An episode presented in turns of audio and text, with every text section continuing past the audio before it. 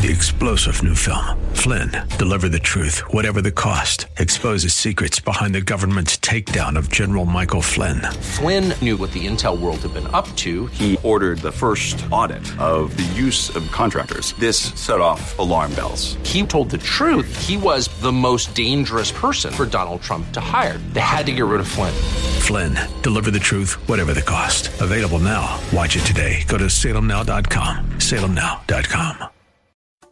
Welcome. You are listening to Hope and Faith Ministry, a broadcast of the historic People's Baptist Church in Boston, New England's oldest African American church. Hope and Faith Ministry features the inspirational sermons of my father, Dr. Wesley Roberts, senior pastor at People's Baptist Church. We're so glad you're here. Dr. Roberts has a powerful message of hope and love for your life and mine. Now enjoy this broadcast of Hope and Faith Ministry, brought to you from People's Baptist Church of Boston. So today I will be uh, speaking on uh, the topic times when we need to pray. Times when we need to pray, and it comes from James chapter 5, 13 through 20. Prayer is one of the most fundamental disciplines of the Christian life. It is also one of the most neglected disciplines. We talk a lot about prayer, we read books about prayer, we listen to sermons on prayer, and yet it is the area of our greatest failure. A lot of us are not satisfied with our prayer life. James, in the closing chapter of his letter, addresses this issue. He recognizes that uh, the Christian life is made up of triumph and tragedy, of sorrow and of joy. Illness and sickness trips us up, and sin entangles us. We never know what to expect. Life is totally unpredictable. Anyone who has had an accident or has had a family member suddenly get ill can attest that life can change radically in just a matter of seconds. James, in this last section of his letter, chapter 5, 13 through 20, mentions three different situations of life when we really need to pray. First, James says, pray during times of trouble. Verse 13, if you are having trouble, you should pray. That's the contemporary English version. And the New Living Translation, second edition, says, Are any of you suffering hardships? You should pray. It is not long for a new believer to recognize that the Christian life is not a bed of roses. That Christians get tired, they get hurt, they get ill, they have troubles of one kind or another. That life, even though we are Christians, can be difficult.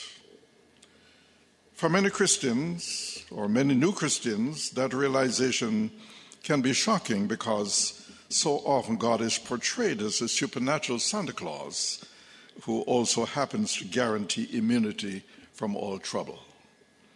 So when they see that Christians do not always have a good health, wealth, and happiness, they are disappointed.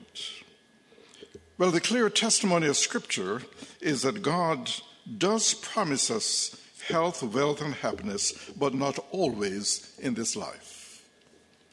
Does He have the ability to give us those things in this life? Absolutely. Does He sometimes choose to give us those things in this life? Yes, He does. But the Bible reminds us that our true promise of health will be realized when our mortal bodies have been made immortal, and that our wealth is measured not in dollars and cents, but by eternal riches and joy that will be found in the presence of Christ for eternity. In fact, sometimes quite the opposite of health, wealth, and happiness is promised. We are told in the scriptures that we should expect trouble, we should expect persecution. We're told by Paul that our present sufferings cannot be compared with the glory that shall be revealed in us or that is awaiting us. The Christian life has its ups and downs, its good times and bad. It won't be all bad, but God never promises that it will be all good. So James acknowledges that there will be times of trouble among the children of God, those who name the name of Christ. James would have been familiar with the book of Psalms, where David said in Psalm 34 and verse 4, I asked the Lord for help, and he saved me from all my fears. When we are in trouble, we should pray for wisdom, pray for strength, pray for the removal of the trouble if it is the Lord's will we have the privilege of prayer where we can go to our Heavenly Father at any time, in any situation, with whatever is on our hearts. Frankly, I don't know how people can go through life and face hard times without the Lord in their lives. The Bible is clear that trouble or suffering is normal in the Christian life for the believer in Christ. Peter puts it rather bluntly in 1 Peter chapter 4, 12 and 13.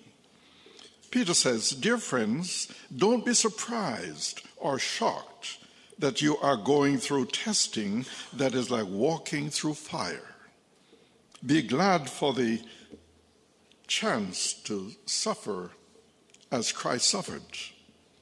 It will prepare you for even greater happiness when he makes his glorious return. But even though we know that life is never easy, that there are trials and tribulations that we have to deal with, there are times when we can give way to self pity and get resentful and discouraged. But when we sense that the pressures of life, the troubles and the trials that we have to go through are greater than we can bear, James says, pray. That this is one way in which we can deal with the situations that we have to face in our lives from day to day. Pray in the time of trouble. See, God knows what we are going through, and He wants us to come to Him for help in our times of need. But secondly, James says, pray for those who are sick. Verses 14 and 15. Are any of you sick? You should call for the elders of the church to come and pray over you, anointing you with oil in the name of the Lord. Such a prayer offered in faith will heal the sick, and the Lord will make you well. And if you have committed any sins, you will be forgiven. Now, these two verses have been used to promote all sorts of strange and unbiblical teachings. Such teachings arise when the overall context of James and the scriptures as a whole is ignored. The simplest way for me to explain the meaning of these verses is to first tell you what they do not mean. First, they do not mean that if someone is sick and the elders of the church pray for them, that they will automatically be healed. They do not say that those who do not recover from their, uh, from their sickness are somehow lacking in faith. Name it and claim it preachers say that it is always God's will for everyone to be healed. Sickness, let's say, is a result of sin, and Christ died on the cross to remove our sins. Therefore, as a believer, you have the right to claim healing, and God will heal. If you're not healed, they tell us, you are lacking in faith, which leaves a sick person with a lot of guilt for not having enough faith. Well, the truth of Scripture is that God heals physically whom He chooses to heal, and our activity does not obligate God to do anything. The Lord does as He wills. He is sovereign, He knows exactly our situation. And so, gathering elders uh, to pray, anointing with oil, or praying fervently does not mean that the person will be healed. We know that. We've seen it throughout our lives. The Lord does as He pleases. It is not an automatic ticket to healing, or else every believer would be healed. No one would ever die. So, what about this verse? The focus is on what the church can do when there is sickness in the body of Christ. What should we do as a church for the sick? The answer is both simple and, and profound. There are at least three steps in the process of praying for the sick. Step one the sick person calls for the elders of the church. Now, the word sick is very broad. It includes any serious physical, mental, emotional, or spiritual problem that has become too heavy for us to bear. The elders are called because they represent the church and because they know how to get in touch with God. They have knowledge of God's power and have been in conversation with Him often, and so they can pray fervently for the sick. The calling for the elders of the church implies the importance of belonging to a local church. Every Christian needs to identify with a particular body of believers. Why? There are many reasons, but one good reason is that when you get sick, you can't call on the, the preachers that you listen to on radio or um, watch on television. They won't be there for you. But the local body of, of Christians will be there to support you, and we do that constantly here at People's Baptist Church. Every day we, we pray for those who are ill, not only individually but collectively. We get together. This is a part of what we do, especially on Sunday evenings for the past uh, three plus years. At six o'clock, we gather together simply to to pray for those who we know are, um, are ill and in need of God's healing touch. In the New Testament, there's no such thing as a free floating Christian who would float from church to church. Every Christian was a member of a specific local church. Now, the value of it is that when you are in need, there are people to care for you, to respond to you, to pray with you, and to pray for you. But the second step is that the elders, notice plural, not just one elder, but the elders, plural, go to the sick person, thus communicating the message that the church has not forgotten those who are sick, but are interested in what's going on in their lives and want to pray for them, to identify with them. And Step three, the elders pray and anoint with oil.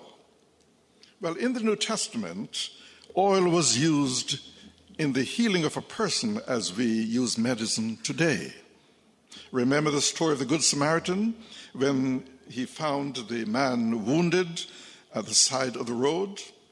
He applied oil and wine to his wound and then bandaged him up. There's nothing magical or supernatural about anointing with oil.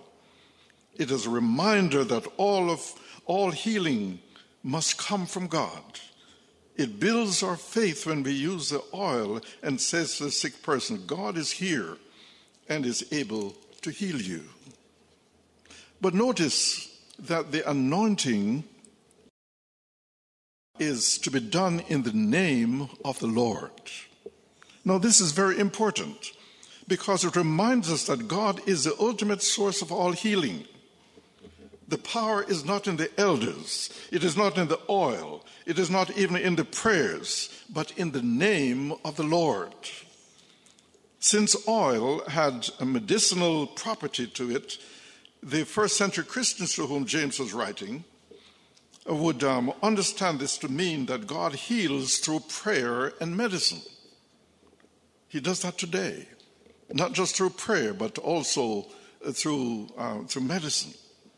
Whether quickly or slowly, by miracle or by medicine, or by some combination of the two, God is able to heal his children as he sees fit. But keep in mind that not every sick person we pray for is made well. The fact of the matter is that every person born into the world is terminal. If every person we prayed for was healed, then none of our family members or friends or brothers and sisters in Christ would ever die. The Reverend Dr. Tony Campolo, a professor, a former professor of uh, sociology at Eastern University in Pennsylvania.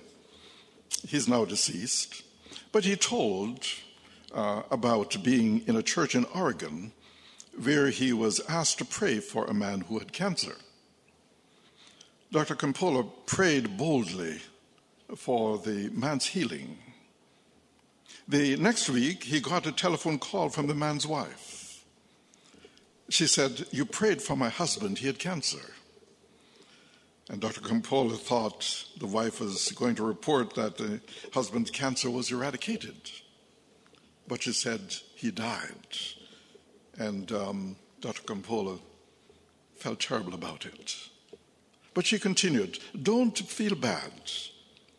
When my husband came into the church that Sunday, he was filled with anger. He knew he was going to be dead in a short time, and he hated God he was angry that this all powerful God couldn't heal him or didn't heal him. He would lie in bed and curse God. The more his anger grew toward God, the more miserable he was to everybody around him. It was awful to be in his presence, says his wife. But after you prayed for him, a peace came over him and a joy came into his heart. The last three days of his life have been the best of our lives. We have sung, we have laughed, we have read scripture, we have prayed together, and oh, those were wonderful days. And I called to thank you for laying your hands on him and praying for his healing. And then she said something very profound and you can have time to reflect on it. She said, He wasn't cured, but he was healed. But number three, pray for those who wander from the truth. Verses 19 and 20. My dear brothers and sisters, says James, if someone among you wanders away from the truth, and is brought back, you can be sure that whoever brings the sinner back from wandering will save that person from death and bring about the forgiveness of many sins. The focus here moves from the elders praying for those who are sick uh, to everyone praying for each other. There are two kinds of people in view in these verses. The first group is those people who are true believers and involved in the fellowship of the church, but are caught up in some sin or false teaching. And it is our duty, says James, to pray for those whom we know are struggling with sin. Then there will be people who, for a time, are associated with the, with the church, then leave and abandon the faith altogether. And after 42 years or 43 years, I've seen so much of that. And while we, are, we aren't a judge of their eternal destiny, we are told by James to pray for them and to share the good news of salvation so that if they were not saved, they can be saved and brought back into the fold uh, of the church. If you know people who have wandered away from the truth, don't write them off, but pray for them. And as I thought about this, I thought of the children and grandchildren of many of you, and of me myself, who were brought up in the church.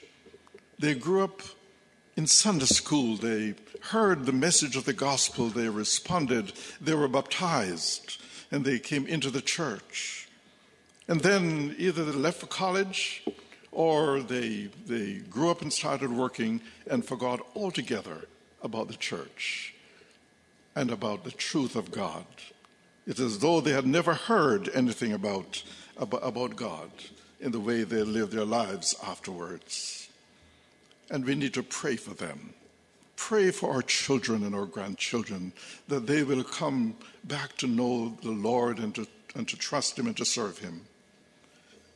Oh, this is something that we ought to do as families uh, for our children and our grandchildren and our even great grandchildren. They need our prayers. Each day we should lift them up before the Lord and ask the Lord to bring them back to the place where they can experience the grace and the mercy of God, and we can rescue them from destruction. So, James is, is telling us that we are to pray during times of trouble. We are to pray for those who are sick, and we are to pray for those who wander from the truth. Those, for whatever reason, they are living in sin because somehow the devil has gotten on their case and they have given up on God, um, perhaps at least temporarily. But we need to be talking to them and praying for them. And lastly, we are to pray because prayer works. Notice verses 16 through 18. James says, The earnest prayer of a righteous person has great power and produces wonderful results. Elijah was as human as we are, and yet when he prayed earnestly that no rain would fall, none fell for three and a half years. Then, when he prayed again, the sky sent down rain and the earth began to yield its crops. Now, some people think that you have to be a spiritual giant to pray and get great answers. I could never pray and see somebody healed, or I could never pray and see a financial miracle, some people say. But many Christians are unaware of the access that they have to their Father in heaven. There is access that has been brought for us, or brought to us because of Jesus Christ and what he did on the cross. All of us now can go to God any time of the day uh, or night, and he will hear us because of who we are. We are his blood bought children. He has loved us eternally and will always love us. And he says, Call on me and I will answer you. James uses Elijah as an illustration you see, the lesson of Elijah's life is that you don't have to be perfect to see answers to your prayers. Elijah was just like us. He was human. He had his faults and his failures. And his human prayer initiated a great move of God in the nation of Israel. Our prayers have the same powerful potential to initiate a great move of God when we pray according to His will. We should pray for our country, pray for our community, pray for all that is happening because prayer is important and God responds to the prayers of His people. Prayer has power because of the one to whom we pray. The late Dr. Donald Grey Barnhouse of 10th Presbyterian Church in Philadelphia, a church that I attended at uh, some point in my student career, but he told his congregation that prayer changes nothing. And you can imagine the surprise of the people hearing their pastor say prayer changes nothing. But the point that Dr. Barnhouse is making is that prayer doesn't change things, God changes things. The Reverend Dr. Peter Marshall, a former chaplain of the United States Senate, is said to have prayed uh, in one of his Senate prayers. He says, Lord Jesus, forgive us for thinking that prayer is a waste of time, and help us to see that without prayer, all else we do is a waste of time. Through prayer, Christians have opened the windows of heaven, claimed the promises of God, experienced the joys of heaven, and uncovered the secrets of eternity. Throughout the centuries, Christians have discovered that prayer is the road over which travels the grace, the mercy, and the peace of God toward them. They have discovered that prayer is the gateway through which flows God's abundant supply to meet their every need. They have discovered that prayer is the key that unlocks the treasures of heaven, that prayer is the secret place where deity communes with dust, where the Creator fellowships with the creature, and where God talks with man. Oh, that we would be men and women of prayer and utilize this wonderful discipline that God has given us in order to make a difference in our lives and the lives of people that we know and even in our country. And I love that still, love that hymn that we're going to be singing today. What a friend we have in Jesus. All our sins and griefs to bear. What a privilege to carry everything to God in prayer. Oh, what peace we often forfeit. Oh, what needless pain we bear. All because we do not carry everything to God in prayer. Amen. Amen.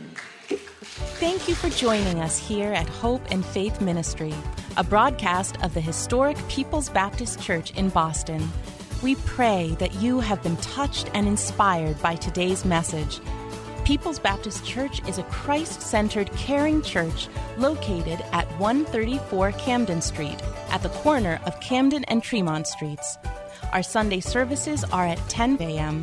You can reach us at 617 427 0424. Come visit us in person or on the web at www.pbcboston.org and tune in every Saturday morning at 10:30 for another inspiring message of hope and faith. Three star general Michael J. Flynn, head of the Pentagon Intelligence Agency, knew all the government's dirty secrets. He was one of the most respected generals in the military. Flynn knew what the intel world had been up to. He understood its funding. He ordered the first audit of the use of contractors. This set off alarm bells. The explosive new documentary, Flynn, Deliver the Truth, Whatever the Cost, uncovers the facts behind this scandal. Flynn told the truth. He was the most dangerous person for Donald Trump to hire. I find out the worst enemy that I'm going to face in my life is right here in America. They took my assessment and they wanted me to change it. And I was like, I'm not changing it. They had to get rid of Flynn. With in depth interviews, archival footage, and never before seen personal records of the man behind the headlines. I just felt like I was drowning. Flynn, deliver the truth, whatever the cost. Available now. Watch it today. Go to salemnow.com. Salemnow.com.